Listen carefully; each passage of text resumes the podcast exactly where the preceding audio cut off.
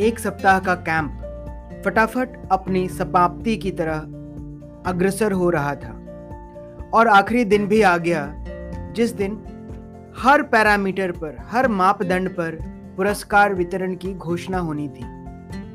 अनुशासन, सफ़ाई, परेड, खेलकूद और सभी प्रतियोगिताओं में अरविंद की अगुवाई में सहज का ग्रुप प्रथम स्थान पर रहा।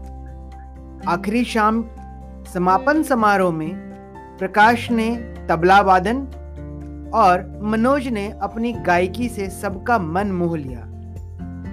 कार्यक्रम समाप्ति पर सबको प्रमाण पत्र दिए गए और आखिरी रात की मस्ती में खूब शोर, गाना, बजाना और हँसी ठिठोली होती रही। सुबह तैयार होकर टेंट को यथास्थान रखकर अधिकारियों से विदाई ली गई। और वापसी के लिए पूरा का पूरा टीम बोकारो रेलवे स्टेशन पहुँच गया। टिकट लेने की प्रक्रिया तो वही रही, क्योंकि अब तो बिना टिकट यात्रा की हिम्मत भी हो चुकी थी। पूरा ग्रुप विद्यालय वापस आ गया और वापस बोर्ड परीक्षा की तैयारी में सबके सब जुट गए। अगले दिन एक मित्र ने बताया कि सहज के लिए कोई चिट्ठी आई है। यह एक आम बात थी क्योंकि किसी न किसी की चिट्ठी प्रत्येक सप्ताह सहज के लिए आती रहती थी। चिट्ठी हाथ में आई तो सहज को आश्चर्य हुआ क्योंकि भेजने वाले का नाम नहीं लिखा हुआ था। और साथ में लिखावट भी अनजान ही थी। समझ नहीं पा रहा था ये किसकी चिट्ठी है। दिल की धड़कन बढ़ गई थी। एक कहीं न कहीं उत्सुकता और एक आस भी थी कहीं ये चिट्ठी साँझ की ना हो। फटाफट से लिफाफे को खोला और चिट्ठी निकाली। लिखा था, डियर सहज, यह शुरुआत देखते ही सहज को समझ आ गया, ये चिट्ठी वाकई में साँझ की ही थी। बढ़ते धड़कनों के साथ उसने आगे पढ़ना शुरू किया।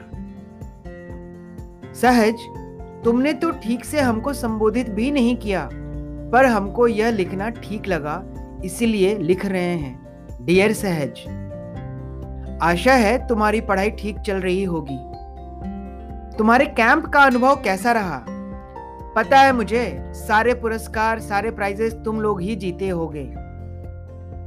समय और ज़िंदगी के बारे में तो हमें ज़्यादा नहीं पता, पर तुमको यह ज़रूर बता सकती हूँ कि अपने पास्ट, अपने भूतकाल के बारे में बिल्कुल नहीं सोचना चाहिए। वर्तमान में जीते हुए भविष्य के लिए काम करना चाहिए। ऐसा लग रहा था जैसे साँझ सहज को समझा रही हो। आगे लिखा था, हमारे जीवन में भी ऐसी कई घटनाएँ हुई हैं जैसा तुमने बताया, लेकिन सहज हम कहीं रुके नहीं और न ही तुमको रुकना चाहिए। जब भी घर में कोई बात चलती है पढ़ाई की और घूमने की तो सहज तुम्हारी बात ज़रूर होती है। हमें बहुत अच्छा लगता है और हमें बहुत अच्छा लगा था तुम्हारे साथ। इससे ज़्यादा मैं क्या कहूँ? तुम खुद समझ लो।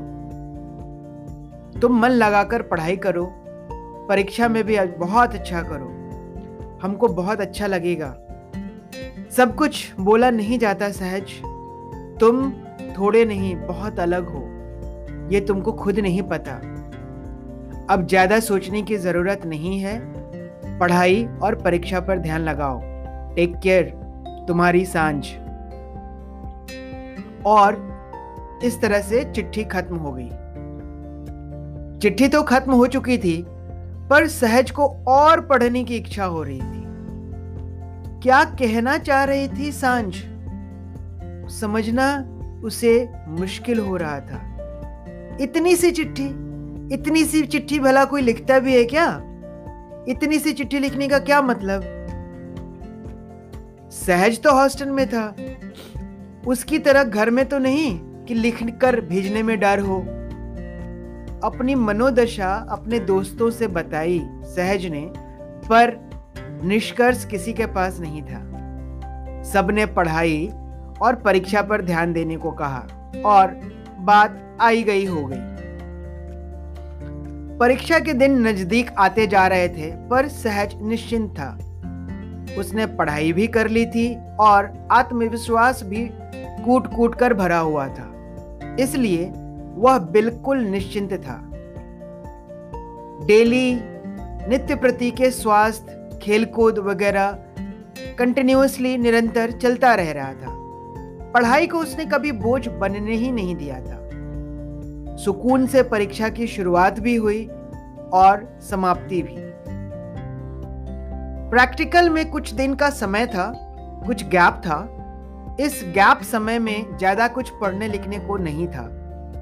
क्योंकि थियोरेटिकल पेपर खत्म हो चुके थे, इसलिए अब पूरा समय था सबके पास। इन दिनों का भरपूर सदुपयोग किया सहज ने अपने दोस्तों के साथ। सुबह के नाश्ते के बाद उस पठार पर किसी भी डायरेक्शन में उनकी मंडली निकल पड़ती। जंगलों के बीच वो कभी लुका छिपी खेलते तो कभी भागम भाग वाले दौड़ लगाते। कभी पेड़ की टहनियों पर लटक कर झूला झूलते तो कभी किसी पेड़ पर कम समय में चढ़ने और उतरने का कंपटीशन करते। नेचुरल वाटरफॉल्स प्राकृतिक झरने के निर्मल जल से अपनी प्यास बुझाते और दोपहर के पहले वापस हॉस्टल आ जाते। कुछ समय आराम और फिर शाम को फिर से घूमना और फिर वैसे ही मस्ती। ज़िंदगी मानो उन पर भर भर कर खुशियाँ लुटा रही हो।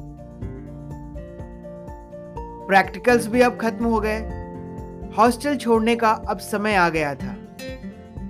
सभी दोस्त, शिक्षक इत्यादि ने अश्रुपूर्ण विदाई दी एक दूसरे को। बहुत ही गंभीर और गमगीन माहौल हो गया था वो। भविष्य में कौन कहाँ जाएगा, क्या करेगा, कौन कहाँ एडमिशन लेगा, वापस कब मिलेंगे, किसी को कुछ नहीं पता था। सहज और उसके करीबी दोस्तों ने एक दूसरे से वादा किया कि वे सारे प्लस टू के लिए किसी एक ही कॉलेज में एडमिशन लेंगे। सबने एक दूसरे के पोस्टल एड्रेसेस लिए और स्कूल से डिसाइडेड एक बस से रांची के लिए प्रस्थान कर गए। रांची के बाद का सफ़र सबको अलग अलग तय करना था।